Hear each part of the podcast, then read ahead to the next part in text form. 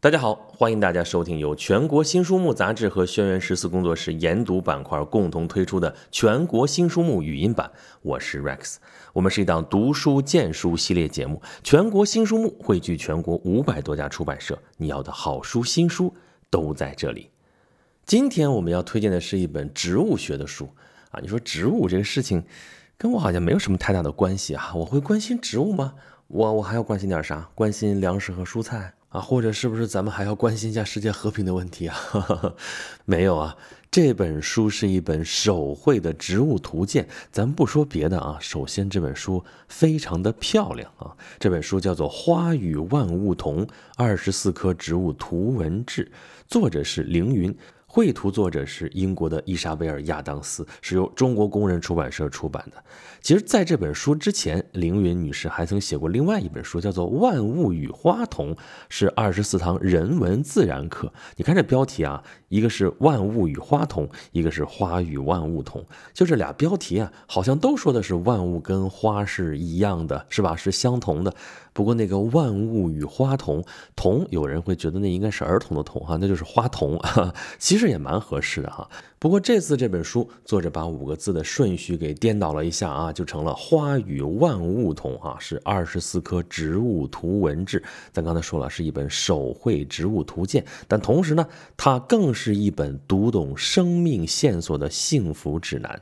啊，在这本书里边是选取了日常生活当中常见的二十四棵植物。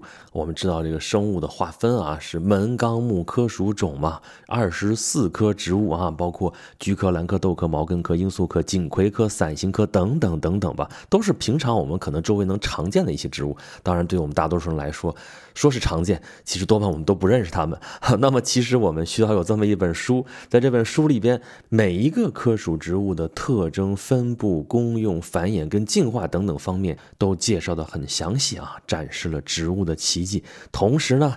这不是一本完全的学术书啊，这里边还有植物承载的神话传说，还有诗词歌赋等等考据啊，还有饮食或者入药的一些功用啊，这就把这些植物跟人间烟火衔接起来了啊，让我们能够重新认识身边这些啊，又熟悉。为什么熟悉？我们其实可能都能看得到这些东西，但是我们不认识它们，对吧？所以说，既熟悉又陌生的这些枝叶花朵。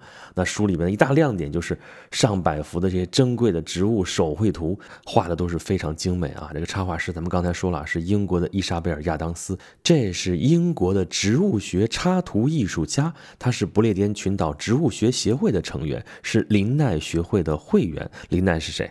我们现在用的植物啊、动物这些生物的分类法，不就是林奈开始发明的吗？啊，林奈双名法，我们看到那个植物那个学名哈，那拉丁文那个我们都不认识的那个东西，是林奈开始用起来的啊。说这么多，无非就是证明这位插图画家非常的专业。他不光是一个画画的，他是一个专门画植物图谱的这么一位画家。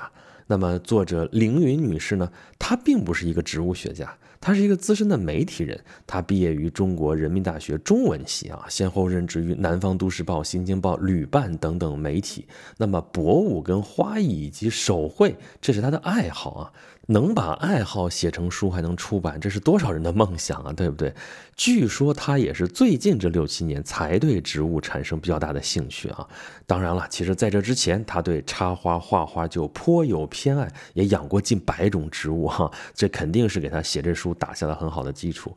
那么他这个媒体人的背景啊，对于他写的那个第一本书来说啊，可能是比较顺理成章的。第一本书啊，《万物与花同》嘛，写的是一些博物学家啊，就是我们看上去可能有点那个玩物丧志的那么一批人，但终归写的是人，对吧？那他是媒体人嘛，对吧？他通过采访一些人物写那么一本书，这也不是很奇怪的事情。但是呢，现在他是按科来描写植物本身，这个《花与万物同》这本书就这么出来了。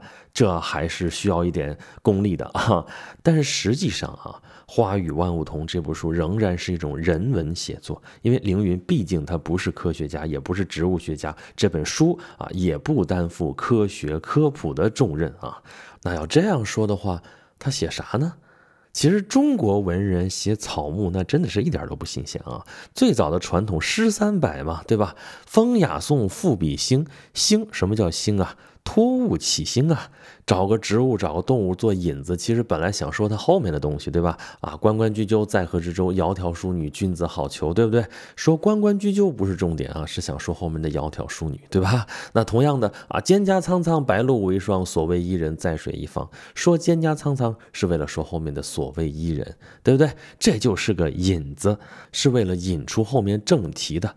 啊，当然了，这是古人的例子。那么近现代的文学家也会这么用啊。比如说朱自清在《荷塘月色》里边，对于莲这个物种有很多精彩的描写啊。但他最后仍然会念念不忘采莲女啊，叫恐沾裳而浅笑，为清船而敛居啊。最后呢，因为当天晚上没遇到采莲人，不免有些惆怅。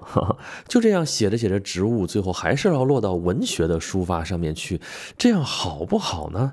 这不好说啊，但是大家都说好嘛，久而久之，其实可能转换一下思路，反思一下，说不定更好。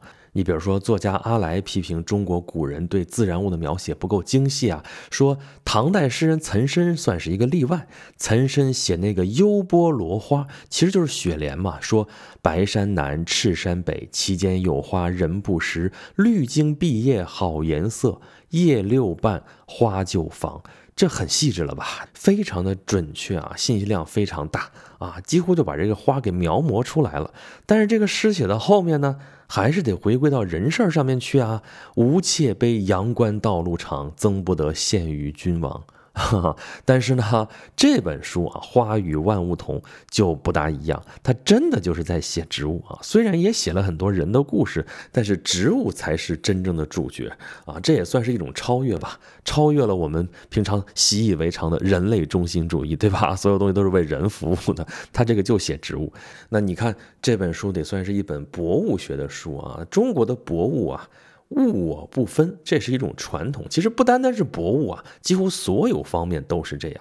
就我们中国文人一写，就往往就物我两忘啊，对吧？要不就是主观性特别强啊，怎么怎么样？跟西洋正好反过来，西洋是客观性比较强，但是有点过分客观化了啊。就这个烟火气就少了好多啊，都是冷冰冰的啊，科学啊如何如何。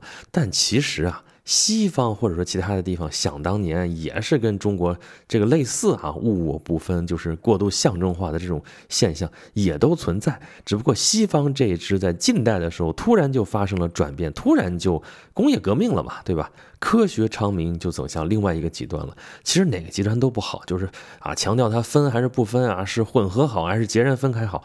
都是过于执着了啊！其实两方面都是需要的啊。客观的方面我们也需要啊，这个要好好的把这个植物研究透。主观的方面我们也需要，跟人类的情感、跟人类的生活，毕竟还是联系在一起的。另外，这本书还有个明显的特征，就是咱不说这是个人文式的写作吧，在人文式的写作当中，作者是有意引入科学分类学的内容。这个啊。其实是一个很好的尝试，因为科学分类学，咱们刚才又说林奈，又说什么东西呢？这其实挺枯燥的，对吧？但是这本书呢，你看它这个编排，写二十四章，二十四章就是二十四个科，对吧？植物里边的这个分科，这个条理就非常的清晰。你物种数嘛，也恰到好处，不多不少。那太多的话，大家太乱太杂了，对吧？太少的话，也写不了什么东西。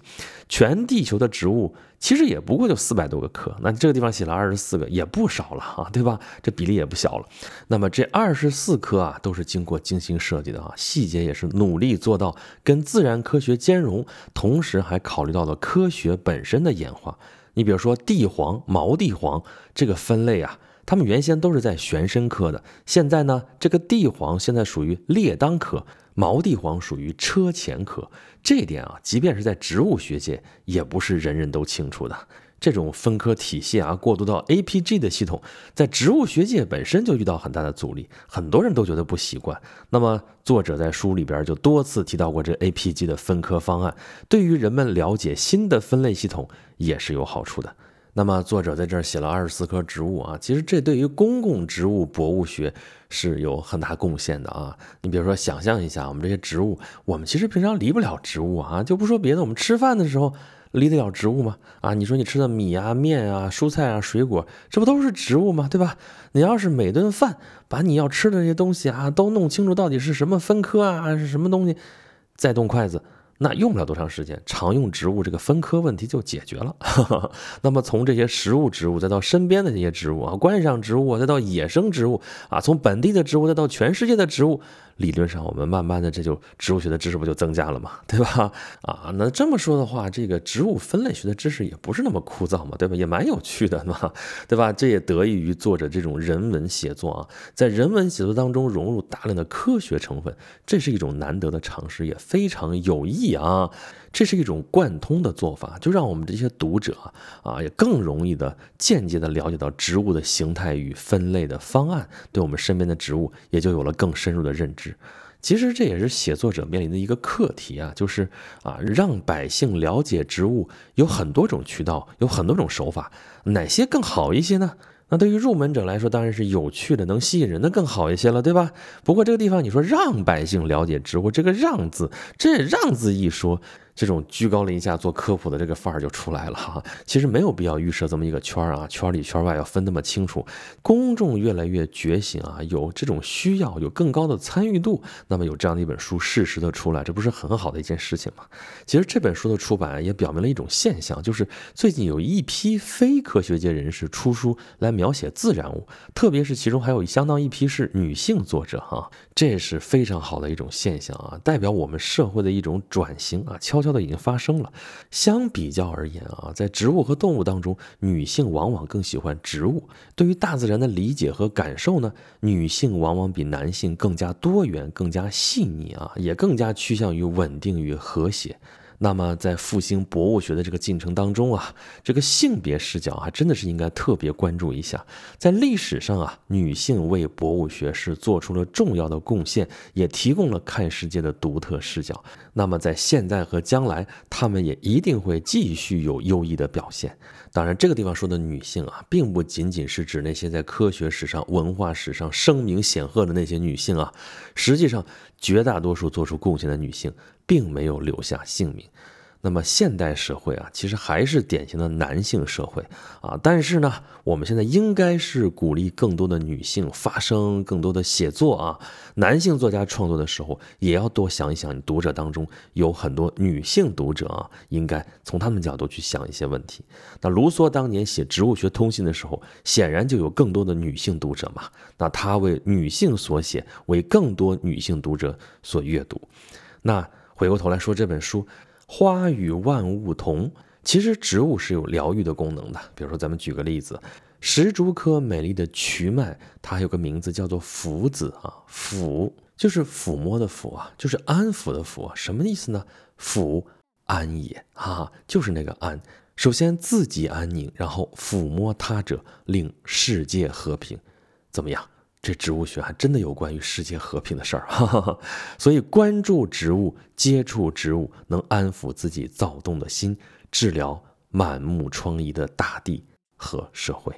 那么，就让我们记住这本书《花与万物同：二十四棵植物图文志》，作者是凌云，插图作者是英国的伊莎贝尔·亚当斯，是由中国工人出版社出版的。感谢大家收听由全国新书目杂志和轩辕十四工作室研读板块共同推出的全国新书目语音版。我是 Rex，我们是一档读书荐书系列节目。全国新书目汇聚全国五百多家出版社，你要的好书新书都在这里。如果大家想要获取更多好书新书的资讯，以及对本节目有什么好的建议和想法，欢迎大家关注微信公众号“全国新书目”，留下您宝贵的反馈。那么这期节目就是这样，咱们。下期再见。